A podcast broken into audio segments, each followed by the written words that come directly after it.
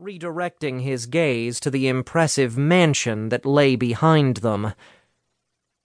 As I have mentioned before, not only do I own a sizable portion of the corporation that employs you, but I also possess an arsenal of contacts with quite a bit of influence of their own. That is why you are here today, gentlemen. It took some doing, but I have wrangled myself the position of sole judge regarding your fates. Mr. Transport drank his gin a bit more enthusiastically, determined to see the bottom of the glass if it would be his last. On one hand, you two allowed my daughter, either through action or stupidity, to escape in a truly idiotic attempt to rescue her friend. The fact that she isn't dead or being held captive somewhere could be taken as testament to a kind of divine plan.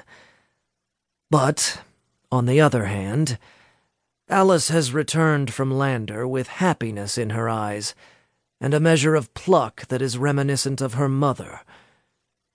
She has flourished there, and it is you two that I have to thank for putting her in the program. It seemed Mr. Adair was going to skirt over the fact that he had strong armed them into that decision, a skirting neither of the captive men was inclined to bring to his attention. So, after considerable thought, I have reached a verdict regarding you two. Mr. Adair said, I am willing to overlook the lapse in judgment you showed and reinstate you in your post as guardians. However, I offer you this on one condition. Name it, Mr. Numbers said. To quell Lander's lack of confidence in you, a gesture of goodwill must be made. I happen to know they are seeking to replace the coaches who, let us say, creatively resigned. There is one man I know they are particularly hoping will take over George's role.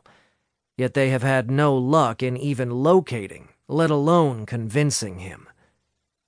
With Mrs. Tracking, I'm sure we can lend a hand, Mr. Transport offered.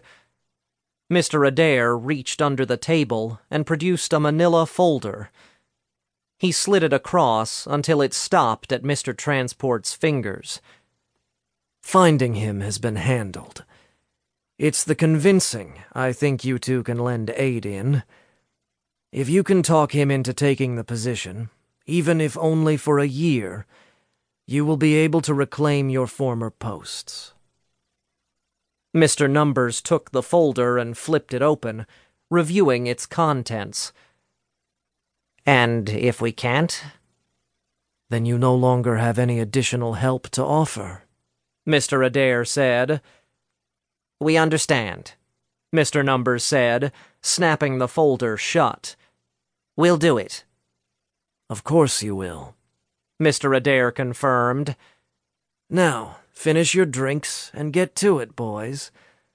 The clock is ticking. The elves clustered together their ravaged ranks quickly dividing into scouts, lookouts, and defenders as their leader racked his head for a plan. Elster High Range, known as Elmer in the world outside, pushed a hand past the pasted on ear and through his disheveled hair. He couldn't believe the way they'd swept through his troops, executing traps like they were five moves ahead and striking with such inhuman precision. When he'd taken over this role, Elmer had been told his predecessor had been a master of strategy, but he'd never really believed it. That was why he'd refused to yield his role as leader when the man had returned for the summer. That was why he'd been unfazed when the man took up the mantle as leader of the orcs. And that, in truth, was why he was losing so badly today. That and the demon. Did you see it take out the battalion of five? His troops were whispering, and he didn't blame them. Practicality aside, a monster like what they had